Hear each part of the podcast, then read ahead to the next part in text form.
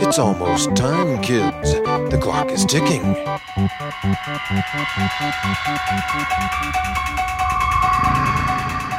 The boogeyman is coming.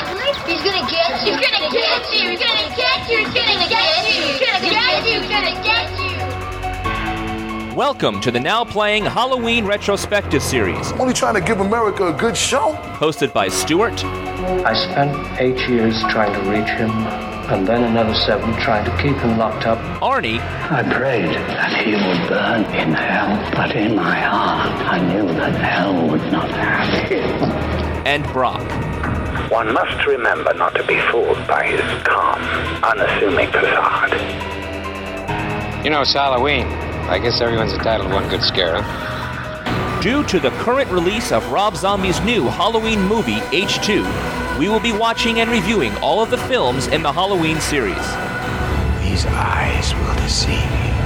A warning these conversations will be spoiler filled, and as the movies are R rated, there may be some objectionable language. Every other word you say is either hell or shit or damn. Trick or treat, motherfucker. Today we're talking about Halloween 4, The Return of Michael Myers. This is Brock, co host of Now Playing. This is Stuart in LA, And this is Arnie in Illinois, just a bit south of Haddonfield. which is actually established this time. We finally actually learned the exact location of Haddonfield in this installment, and it is 200 miles from Chicago. So it is where I live. Yes, We grew up in Haddonfield, Stuart. that was what I was most impressed with was that my instincts watching Halloween, watching my mother be terrorized by Halloween, uh, were correct. The killer was trying to get me. well, this movie opens up 10 years after the first movie on October 30th, 1988. And I guess we should start off right off the bat by saying this movie starts with Donald Pleasence in Halloween 4. And I thought the dude died. Uh, you guys told me a couple of podcasts ago that he survived. So why on earth did Donald Pleasence come back for Halloween 4 when his character clearly was killed in episode 2? Well, Michael Myers was equally clearly killed in episode two, right? But Michael Myers is the epitome of evil. He is cannot he cannot be killed. He he has been established as a supernatural creature, so to speak, in this series. Whereas Donald Pleasence is just you know a boozed up guy. You know. Well, has he really been established as supernatural? We know that he's been shot several times and seems unstoppable, but in Halloween 1 and 2, beyond his seeming imperviability, there's nothing supernatural per se. Uh, I I'm gonna split the difference here. I think he has a relentlessness that goes beyond human. It's superhuman, but they clearly show in part two that he can be hurt, that he is limited by the body and uh, sustaining injuries. And as we proceed into this one, uh, that becomes less and less true. He is just Yes. more like the Energizer Bunny. Uh, anything you do to him, it has no effect and uh, keeps going. I mean, you ask why Donald Pleasence is here. Let's not forget the very first credit we see, Moustapha Akkad. Mm. The, great short- auteur, Moustapha Akkad. the real force behind the Halloween series, not Halloween the movie, but the Halloween series is Moustapha Akkad, who, you know, had the rights and made this without John Carpenter. Well, in Carpenter's defense, he sort of wanted to be involved, but Moustapha kept saying, no, there, if we're making this movie, Michael must be brought back to life. And Carpenter said, forget it, I'm done. He wanted to do it as Michael as a ghost. No, uh, you're wrong. It wasn't Michael as a ghost. Uh, the idea was that it's the town haunted in the aftermath. What does a town that had a bloodbath 10 years ago look like, and what's going to happen to it then? I think the idea was, and it's one that I like, certainly more than this movie's idea, is that the shape, the embodiment of evil, returns to Haddonfield uh, in a different form. And so that we're not dealing with Michael Myers, we're dealing with another incarnate of evil. Interesting. Interesting, interesting, because they do play around with that a little bit towards the end, but we'll get there. We'll get there. Um, it, it- maybe I'm crazy, maybe you guys didn't see this, but to me, this movie is pretty much a remake of the first Halloween in a lot of ways, except without the clever shots and the and the originality of it. I think the remake, by its nature, lacks the originality. Yeah, good point. So basically, it's kind of like a rehash of the first movie, this one, and it, it, it seems to follow the same steps as the first one, but again, without the cool POV shots that were so great. I mean, they have a couple of them in here, but they really No. don't feel as the same. They don't, don't feel the same at all, really. But do you do you think it's pretty much the same movie again? I agree with what you're saying in that it feels like they just redid everything that they had done before, but it's all wrong. There is not one shred of anything that I liked about the original in this movie. You mentioned a couple of the POV shots. That's the one that I missed the most is the DP, the director of photography, Dean Cundey, did all three. Even the weirdo third movie was all photographed by him, and there is a consistency in the way that the movie looks. And in this one, right from the get go, I'm like, what is with this bright lighting and the colorfulness of the frame? I mean, everything is so overlit. And there's no handheld, there's no steady cam, there's Yeah. no POV shots. It is like they had no idea how the original three were made or looked or anything. They just knew that it had a guy in a white mask trying to kill a girl. And that's all that Moustapha Akkad cared about was that we have Michael Myers again and he's going to terrorize more girls. Here's the thing I don't think this is a redo of the first movie so much as it is that now it's a formula. You know, it's not like they're intentionally trying to mimic the steps. They're sitting there and going, What is the Michael Myers formula? The Friday the 13th formula is horny high campers go to camp, awaken Jason, get killed. The Michael Myers formula from the first two is Michael Myers escapes the sanitarium and goes after his relative. So it, it was formulaic, but I don't think Yes. that they were trying to say, let's start over and kind of do a mini reboot that's a continuation, but now there's a new protagonist in the role of Jamie, who is the daughter of Laurie Strode, and she is seven in this movie, meaning three years after the original two Halloween movies, Laurie Strode was at least having a kid, maybe not married. We know she eventually got married, but she had a kid three short years after Halloween, where she was in high school. Babies having babies. Not only was she in high school, she hadn't even gone on a date. She didn't talk to boys. It's well established that he did she did anything to avoid contact with boys and was furious at her friends for even implying that she should go out on a date with a guy. And now all of a sudden we're supposed to believe that she is an uh, unwed mother. Or possibly wed. We don't know. Yeah, right, exactly. But wait a minute. Also, the kids with the foster parents. I got the impression that Well, she's if she's dead. unwed, if she's she is dead, but if Yeah. she is unwed, where is the dad? No, the father Why- died too. It is stated that Yeah. Laurie Strode and her husband died in a car crash. Now, what I don't know is if the baby was had in or out of wedlock. I don't know if little Jamie's a bastard. But what I do know is there were two parents in the situation when they died in a car wreck 11 months before this movie. And all the pictures she has of her mother are from 1978 Halloween, as opposed to all those years when they were babies Right, and to right. hanging out together. But that's that made Uh, me laugh. a baby book would normally have a pictures of, of her as a baby and you know the the mother pregnant and instead yes it was a snapshot or even a still from the movie Halloween. Oh, it wasn't a still. Come on. It was a publicity photo shoot. Yeah, there you go. It was a publicity photo. It, was, it Yeah. reminded me of the Sarah Connor photograph from the Terminator. Um, it, but Mhm. it, and also, I love the fact that she has a picture of her uncle Michael in in the family photo box. You know, you think of all the photos that they probably throw away, that might be the one. Especially since Laurie Strode moved on, never knowing she was adopted. Where did the picture of Uncle Michael come from? did the Strodes decide maybe someday she'll want a picture of her crazy murderous uncle when he was just a lad? How funny it would good have been if you had the mask on in the in the photo. Wouldn't it be really funny?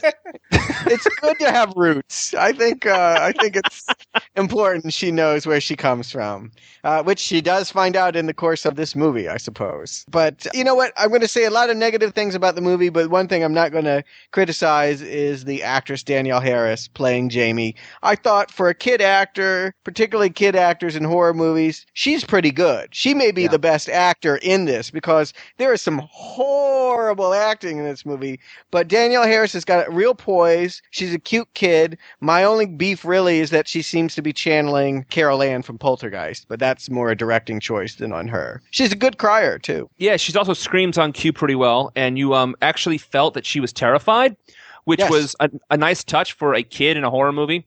I, I want to go back real quick to what you said about bad acting. Right off the top of this movie, we had that security guard when they're laying those two people in the transfer Michael Myers out of the sanitarium. Can I just say, why are they transferring him again? That's my point. to another sanitarium.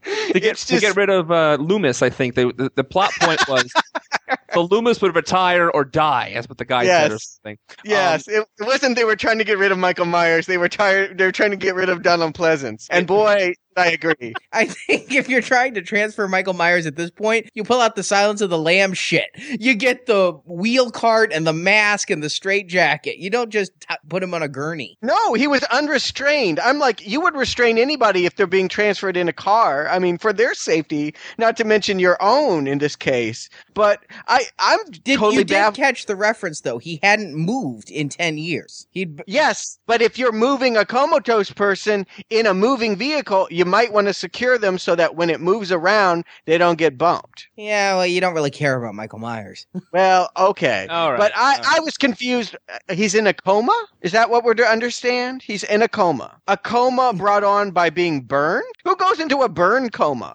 I mean, I'm I'm confused from the get-go. I'm like, this is sloppy, it's lazy, it's someone willing Michael Myers back onto the scene when there's no logical point. It insults our intelligence and that my intelligence would would not be, get finished being insulted until the end credits on this one. Well, I, I couldn't tell if he was in a coma or if he was just in a catatonic state, as Michael's want to do. But then, of course, he finds out, ooh, I still have blood relatives, and that wakes him up. Yeah, Yeah. something like Mhm. that. The security guard in the elevator seemed to know a lot of information. He was that classic guy who knows too much information. Like I was reminded of Wayne's World. You know, it seemed extraneous at the time.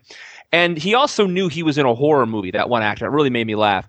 But uh, the fact that they they even started in a sanitarium with transfer, that's where we started the first movie. That's why I started going back to the whole idea of the. Tra- I think you're right, Arnie, that it's a it's a formula. But I think not only is it a formula at this point because they do call back it's been 10 years this and that, but the first movie wasn't they they were going to transfer Michael, they were going to get him and he, he escaped from the sanitarium the first time I think because they were weren't they going to move him anyway at that in that first movie? Potato, potato. Okay, exactly. Okay. I just wanted to make sure. So um, So apparently, also that, that fire that put Michael Myers in a com- comatose state also gave Donald Pleasence a limp. So it's a magical and some, fire. And some terrible facial makeup. I gotta say, poor, poor job on the special effects unit for that one. Yeah, it does look like they just slapped it on with some mm-hmm. chewing gum before each shot. Yeah, no, it looks like Halloween kit makeup that you would get for your home to, you know, to play, you know, a pirate or something with a scar. It's it was poor, very poor. And he also has a raspy voice, so this is something that's going to continue throughout the series. And I, I'm kind of sad saying this, but I truly don't know if Donald Pleasence's health was in decline at this point, or if he's trying to portray Loomis as weakened. I, I can't figure that out. Yeah, maybe a little bit of both. Maybe he's Yeah. playing to his own condition. But and indeed, I, I guess if we're to believe that Loomis survived at all, we can accept that he's in horrible health uh, because the man was just burned, you know, to bits in part at the end of part two. It wouldn't make any sense that someone would live, walk around, be cognizant after sustaining injuries like that. And only one cheek is burned. Yeah, sure, his hand and things, but of the whole face, one cheek. That's not too bad. I'd expect, you know, you could have almost done uh, Halloween versus Freddy Krueger here with Loomis's burns, and they didn't go that way. Yeah. Well, and of course, you know, he's he's telling them they're you know, this is awful, you're all going to die, blah blah blah, as they're putting him in the uh, ambulance, carting him away, and when you know it, Michael wakes up and sticks his thumb through a guy's forehead. Mhm. Okay, I uh, that was unusual. Uh, is that this new methodology there? So we're to accept that he's superhuman strength, even though he was just laying there as all a trick, and the uh, ambulance is found in the lake. My, my favorite part of all of this the police don't even want to check how many bodies were there. a mass murderer is being transported 10 years after he killed, you know, dozens of people, and they don't even want to see if his body is there. Yeah. Maybe they don't want to face the truth or something, you know? This is what I'm talking about being insulted by intelligence. I mean, say what you will about the movie Scream. I know people thought some people thought it was too clever, what have you, but at least raised the bar again on the IQ of watching a horror movie. It at least asked us to believe in intelligent people that did rational things and questioned the illogical. In this movie, I feel like time and time again, characters are making decisions based on what the producer wants to happen and not because it would ever really happen. And to be fair, this movie was written in 11 days to meet the deadline of a writer's strike. So they went forward with uh, what is essentially a first draft that was not ready to film. I guess we can blame the writer's strike for part of this, but then the sequels after this don't have that wonderful excuse. No, they don't. And uh, we'll see if they're any better. I, I'm not going to comment on that now. All I can say is that maybe they were right in that everyone was ready to see Michael Myers again after the dunderheaded, bizarre left field turn that Halloween 3 was. but you know what? The nostalgia for him is almost completely gone uh, after the first 10 minutes. I knew instantly this was not the same vehicle, this was not the same Michael. Terrible mask, not the same feeling. Well, you had to know that immediately because, again, what what did we say in the previous podcast? One of the great things about this series is that John Carpenter score. And when this thing starts, it just starts with some boring, dull horror theme. And nowhere is the Carpenter style to be found. Now, sure, they whipped it out for a few action scenes here and there, but the whole opening credits was completely gone. And if you just watch the opening credits of the two movies, Halloween 1 and Halloween 4, right there you can tell which one's better. Yeah, there's not even a pumpkin in the opening. This is the first Halloween movie with no pumpkin opening.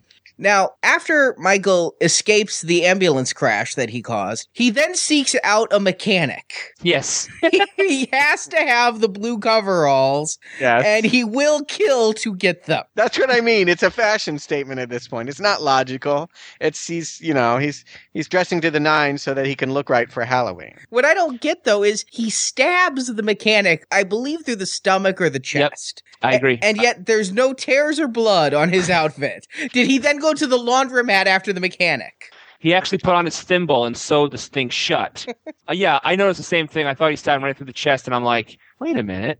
I also think, talking about illogical at the gas station, when Loomis finally catches up to him, the truck runs over, what, the hose of the gas pump, and the thing Yes. bursts into such an explosion.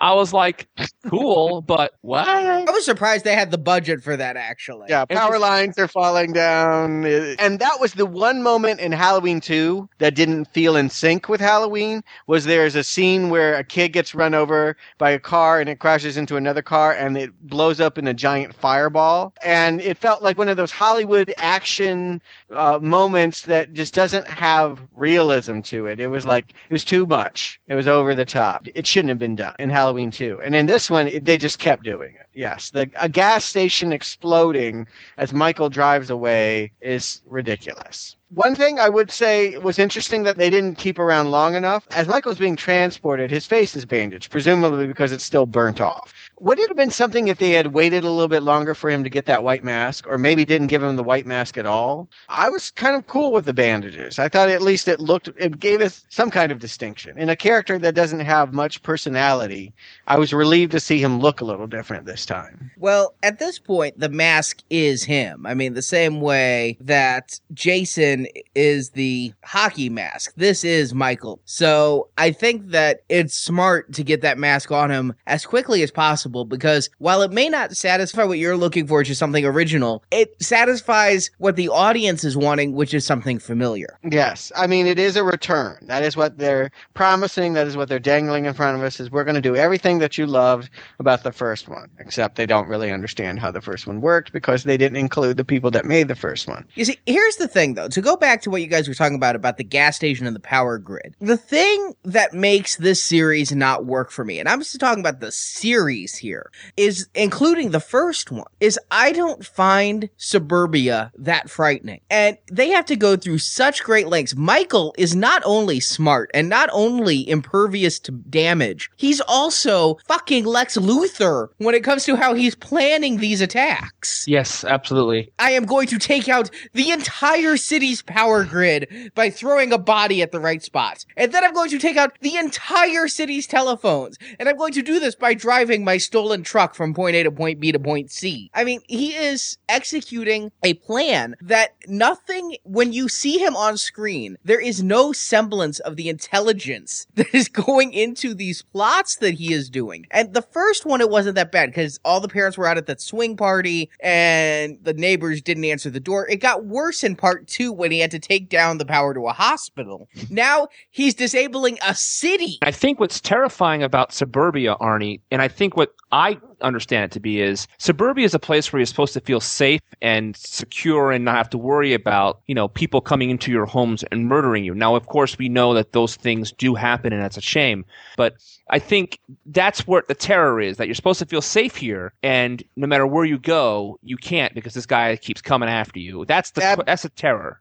Absolutely. I mean, the old world thinking was you never you didn't go in the city because that's where all the criminals were. Suburbia protects you from crime and evil and violence. So Yeah. it was this myth in America that if you lived in suburbia, you lived in an insulated environment. And I think, Arnie, we grew up in that environment. As we've already stated, we grew up in Haddonfield. That was part of what was so appealing about Halloween, particularly at a young age, was that it did feel like it was happening in my backyard and that I could be next. But the thing is, when you're walking down a dark alley, single guy is very frightening. When you're in a large crowd, it's not so frightening. The first Halloween did work, even though it was in suburbia, because again, no one was home and it was, you know, the whole babysitter home alone thing. And you Right. go with it. But when you try to up the stakes, and isn't that what sequels always do? Is, well, we gave them that last time. Now we need to up the stakes. The body count has to be higher. The explosions have to be bigger. The deaths have to be bloodier. I don't know if this is Moustapha or Hollywood in general, but that is the what sequels do. And once you turn on a light in this situation, it's no longer frightening. And so to make it frightening, again, he has to be Lex Luthor. Well,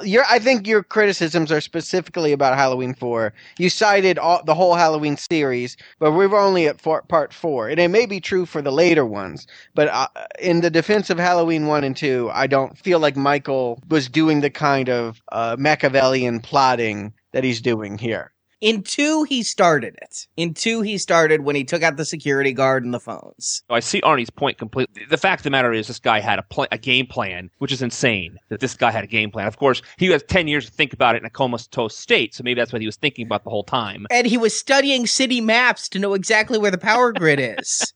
and he Yeah. was borrowing art, you know, the city planners diagrams for the phone grid. I mean, it's bullshit. It is have- bullshit. It, it, it, and Halloween does not work when we're asked to think about the events from the point of view of Michael Myers. The focus was, the point of view was never his to begin with. The point of view was Jamie Lee Curtis, Laurie Strode. She was the point of view of Halloween. Michael Myers was a shape. He was the embodiment of evil. He didn't have a personality. He didn't think. He wasn't someone you characterized. He was just the thing that was going to terrorize her, that represented male evil on this virginal woman. And that was the point of view. Now that we were spending all this time with Donald Pleasence and Michael and Michael's big plan to get a child, it's all out of whack. It doesn't make sense. It has to be from the point of view of the victim.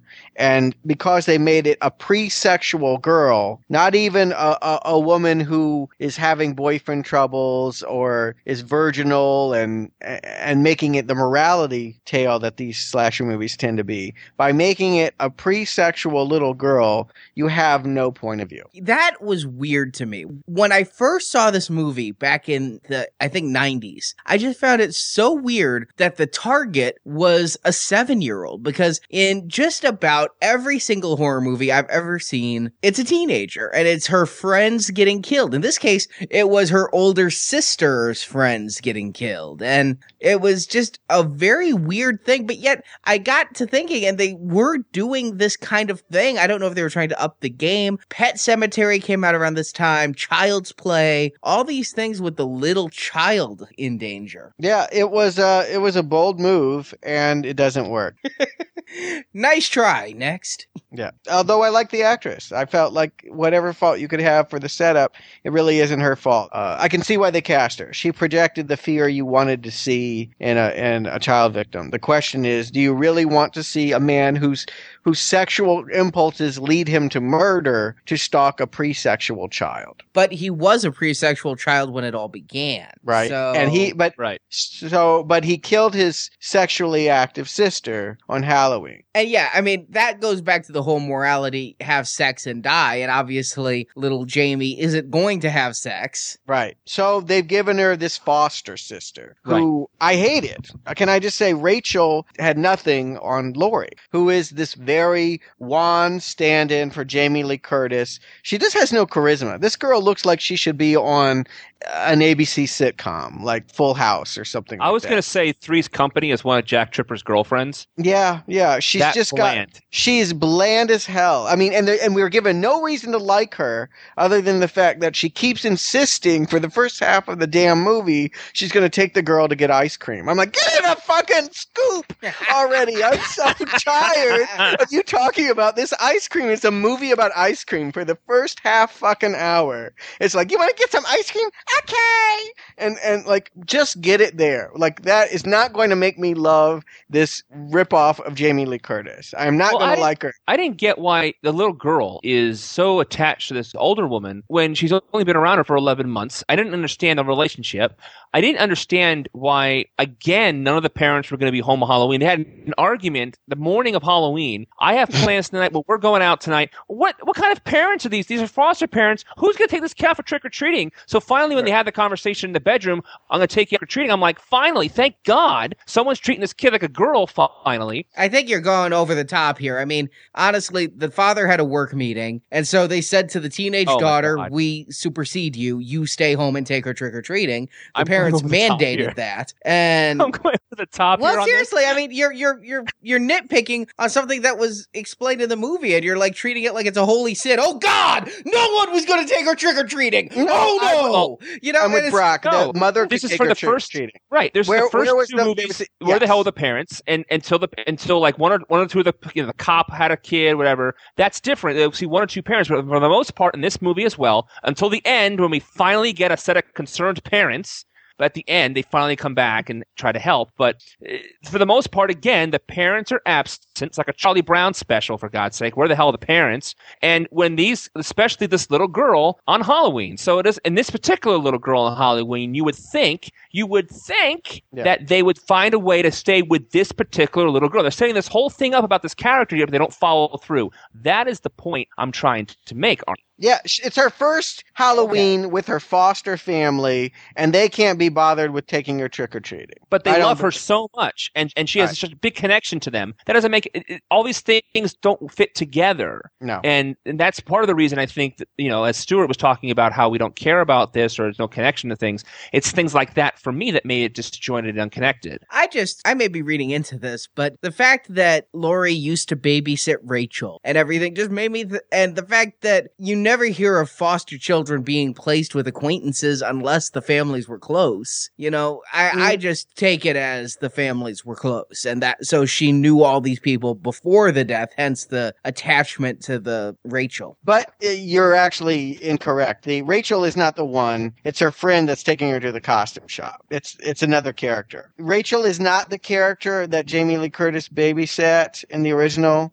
No, I never. No, but Rachel said that she was babysat by Laurie. It's not the Oh, same girl from the original. Oh. It's you know, Laurie had No, more than one child she babysat for. She needed more money. She was a baby having a baby after she had her own kids. Although they do put as a funny joke, they do put the girl that she did babysit in there as the one driving them to the costume shop. Which I thought, would you ever celebrate Halloween again or encourage it in others if you had been terrorized by a serial killer on Halloween? I don't know. maybe, maybe not. And on that same and on that same thought, you would think in a town that was terrorized by a guy in that mask, that mask would not still be sold at the local Halloween shop. In You think town. not. You, You would think think, not. but yet it's right there on the shelf. I thought that was funny, and uh, I love that she picked out a clown outfit. And I thought, you know, that was kind of I don't know for me that that worked. I mean, I thought that worked. For, and then of course later on it comes back in, but I for me when she picked it out, I'm like, interesting. I agree. That was the that was the first good decision they made in the movie. Was that like, oh, we're harkening back to the idea and foreshadowing the idea that this little girl, uh, who is the you know niece of Michael Myers, has the evil gene. That it's something genetic. That there is something within her that is going to bloom and grow, and that she has the potential to be as lethal a killer as he is now. And they do that by having her select out of all the Halloween costumes on the rack, including a garbage pail kid's outfit. Yes. I'm like, how could she pass that up? Um, she she picks the same outfit that he wore 20 years ago, 30 years ago, I guess it would have been, uh, to kill his older sister. I actually thought that was a great callback, and I'd forgotten where this story goes, which is let's blow it now. Little Rachel, after Mike Myers falls down a well, decides to put on the clown outfit and attack her mother, just like her uncle did at the beginning of the first movie. I thought that was great, but I didn't see it coming at this point. I'm just like, oh, they did a callback to the clown outfit. That's really cool. I Mhm, agree. yes. I agree. In a movie where was great. very little is subtle, that was a nice subtle foreshadowing for where they wanted to take this series, or at least where I thought they wanted to take this series. More on that later. Yeah, not on, not only that, like during the course of the movie, I, I remember commenting to myself that she kept the actual face mask around her neck, and I thought that was a weird choice. But why would she do that? And then when they bring it back and they do the mask shot over the camera again, I was like, oh, that's why she kept the mask around her neck, and that also worked for me because it didn't, you know, it was. I, I guess I should have seen it coming, but I, then again, the movie didn't really make me think that they even go there. So bravo to them for that. One thing they did right was fun to see that mask over the camera shot again. Now, let me ask you, she becomes the killer at the end, kills her mother, presumably. Foster mother. Is the evil transferred because she touches Michael's hand? Is it a physical transference like a virus and she should have used some hand wipes? Or is it that he died and so the spirit? I mean, obviously, I'm just asking your guys' opinion. The movie doesn't say, but Based on what we learn in the next movie, I think it was transferred. And once that he's dead, it activates in her because she touched him and it was transferred or something, but she was okay. She was still a little girl. And then once he was dead in the well or something, she goes home and then she turns evil. You know what I mean?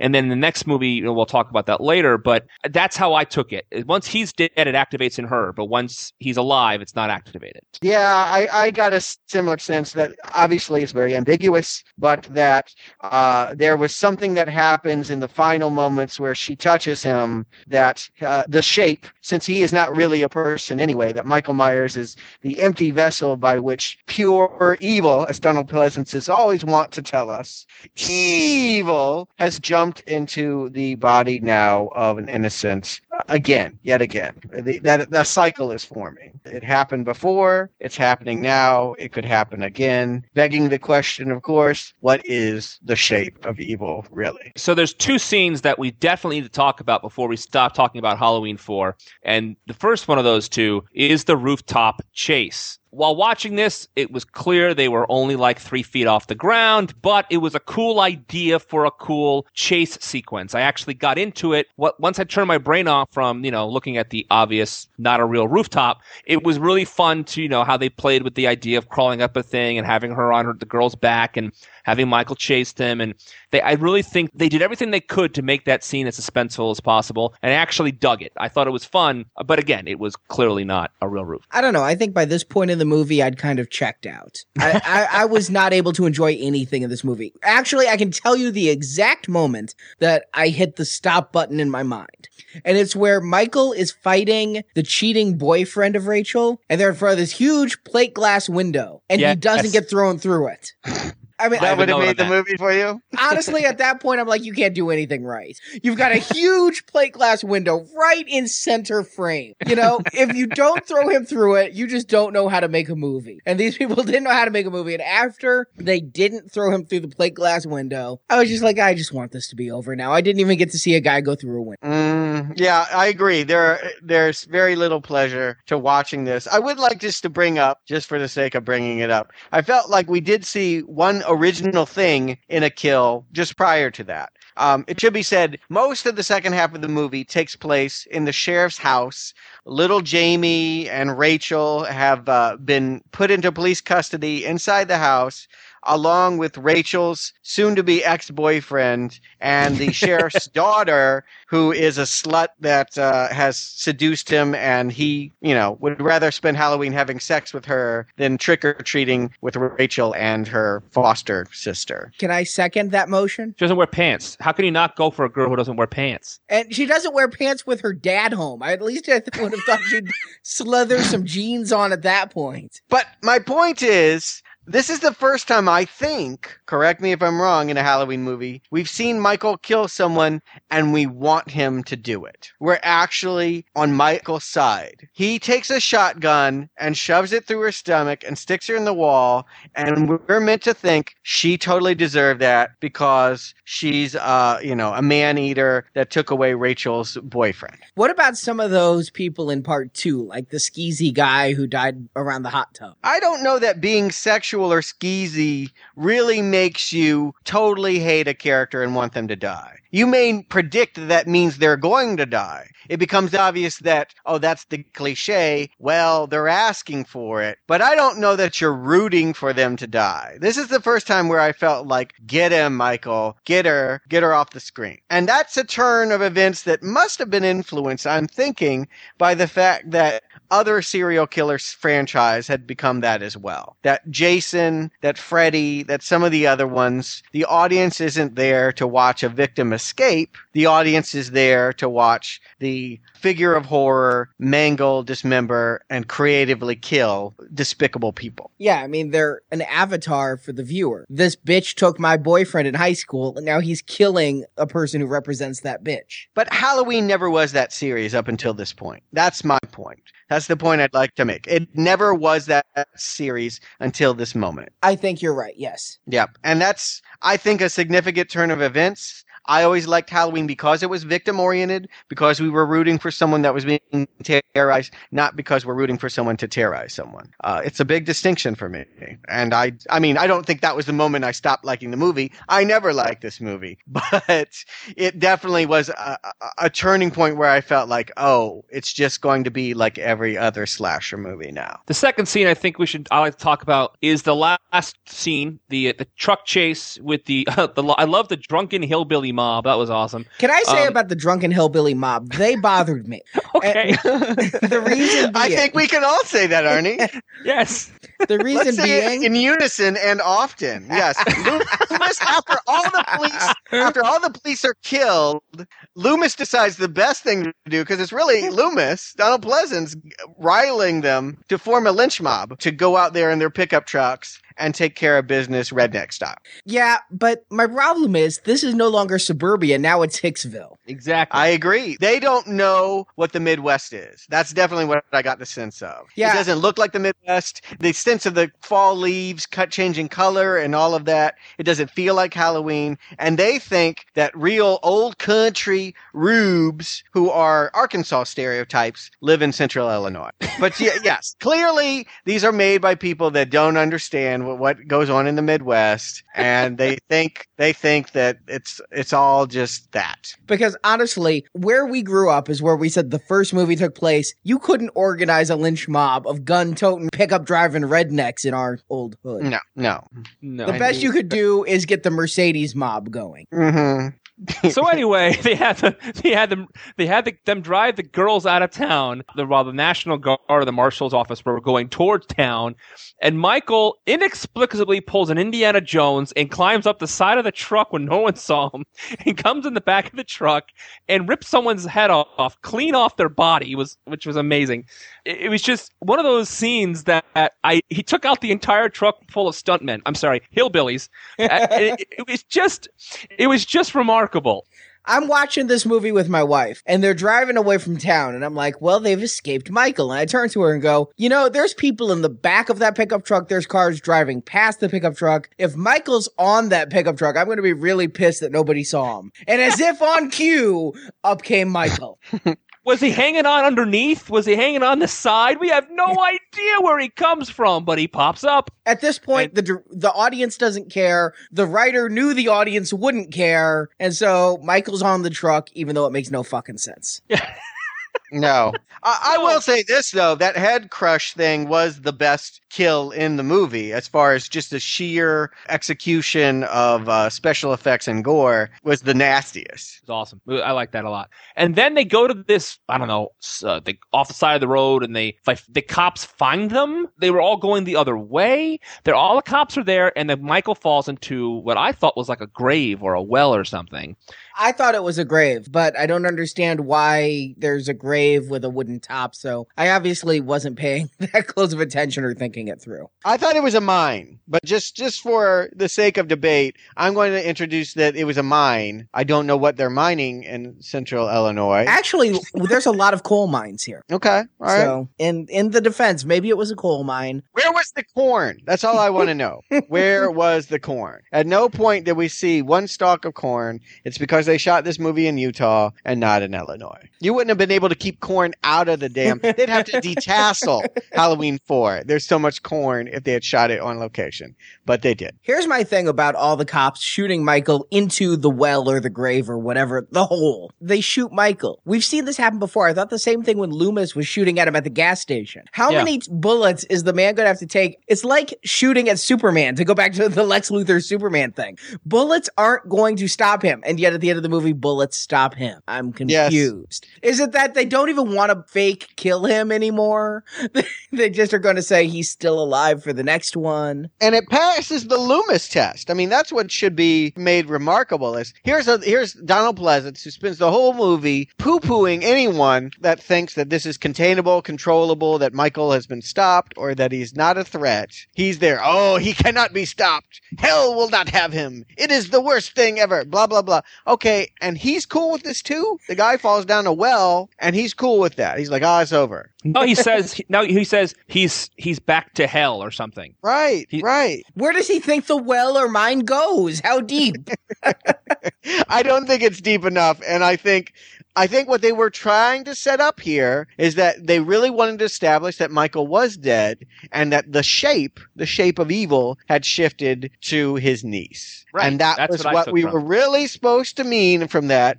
If you if that's what they meant, the death should have been a lot more final. I mean, I needed to see, I don't know, Michael like, I don't know, put through a, a, combine or something. I needed to see him minced. I needed to see particles. I needed to understand that with, there was no more humanoid shape to this evil and that it would have to reform in order to keep going because as long as there are four appendages and a head, this thing is going to keep moving. And falling down a well is the same as being caught on fire in a, in a hospital or anything else that it could cook up. It's just, just what's stopping him this year. There'll be another Halloween and there'll be another resurrection. And you saying that reminds me of that scene in Jason X where they're studying Jason to find out why he can recuperate. Why the hell didn't they do that on Michael the past 10 years? You would think science would want to get involved at this point. They would be going down into that well and getting some answers about sustaining life. He could probably cure cancer. If bullets can't stop him, Arnie, it's so, Evil.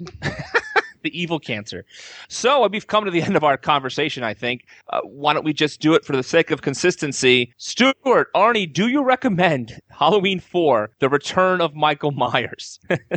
Stuart, No, of course not. It's uh It, it goes without saying that, the, like I said, within seconds, certainly minutes, you know you have not returned to John Carpenter's creation. And that's the return we wanted to see. We wanted to see a return to the scary, horrific Haddonfield story that Carpenter could have done had Akkad even listened to him. And instead, we got amateurs taking the reins and making what they thought the series should be or was, and, and just proving that Akkad had no idea what he had and had no handle on it. And it's a shame. The only thing I can say is that it seems to be that the series is at least tipping into something new and different by changing it up and making Michael not the primary figure, but in fact shifting the evil to the niece. Maybe that goes somewhere. We'll have to find out in the next one. But for part four, God no, don't do it. Arnie. I'm torn, to be perfectly honest. I am From limb to limb, if you say this is good. I am so close to recommending this. and let me explain my reasoning. Uh, if you're watching Halloween 4, you're not expecting art. You know what you've come for. This ain't your first rodeo. So at this point, the question is, is it satisfying on that level? Is it satisfying to get your jollies off seeing these kids murdered? And unfortunately, the answer is no. But there's so much here that is almost good.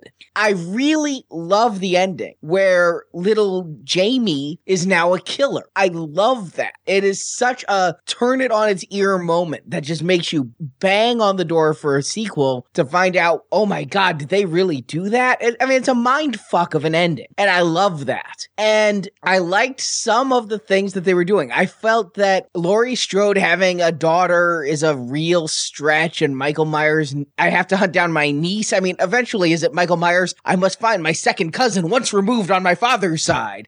I mean, it gets a little bit hokey, but it, in a romantic comedy, you know how they're going to end up together is getting their fun. And unfortunately, this one just ain't. And there's just a lot of not fun in it. It's certainly not the worst of the series, but I admire it for trying to do the things it tried to do, but it just didn't try to do enough of them. So just, eh, you know, it's almost a split decision, just coming down on a hair of not recommend. Wow. I, I just to interject there, I want to say I actually think it's the worst of the four movies we've seen by far. All right. Well, I'm going to fall in between the both of you because although I had a lot of complaints about this movie and I certainly did not like a lot of things and I certainly laughed my head off a few times as I've mentioned some of those parts. But this movie, to me, as I mentioned, I thought was really much a lot of rehash of the first one of it. Arnie, I think correctly pointed out it was the formula, and this time is it was a formula movie, or it was when it became that. Uh, the series became that a little bit, and for me, coming off the third one, I was pretty happy they went back to Haddonfield and started doing the same kind of stuff that we liked in the first two, albeit nowhere near as well. So to me, it's kind of like Jurassic Park three in that you knew it wasn't good, but you enjoyed it while you were watching it for 90 minutes, knew it what it had to do, and went about doing it, and logic be damned, it was going to give you the parts that you wanted to see coming into a Halloween movie. I do miss the clever shots and the setups and the and the reveals. I missed all of that, but I was really happy it went back to Michael Myers. So I, I'm going to be the ever so sliver that Arnie was on the other side. I'll give it that one little sliver of you can do a lot worse. We've seen a lot of worse movies in our retrospective series as a whole. So I'm going to give it a small, slight, tiny bit recommendation that, yeah, go check this one out. If you enjoyed the first two and see how bad it is, you might enjoy it. It's not as bad as you might think, but it's nowhere near as good as the first one or, you know, or the second one, really. So there you go. I want to thank you all for listening to us today. If you enjoyed our podcast, please go to www.nowplayingpodcast.com and find our other episodes in this series and our other retrospective series that we have there. And please leave a review for us on iTunes so other people like yourself can find us and enjoy our podcasts. And I encourage you to go to our forums and discuss this with other listeners. And you can find a link to our forums on our homepage. Well, I want to thank you, Arnie and Stuart, for joining me today. No problem. Thanks. Happy to be living in Haddonfield.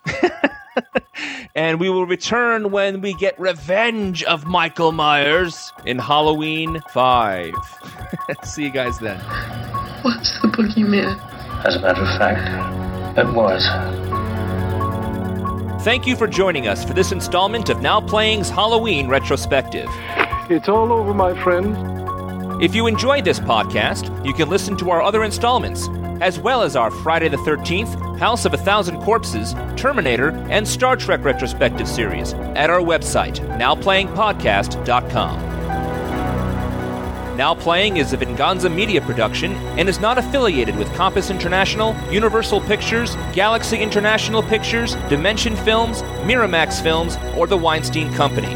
Michael Myers and all other Halloween characters and situations are copyright and trademarks of those companies, and no infringement is intended.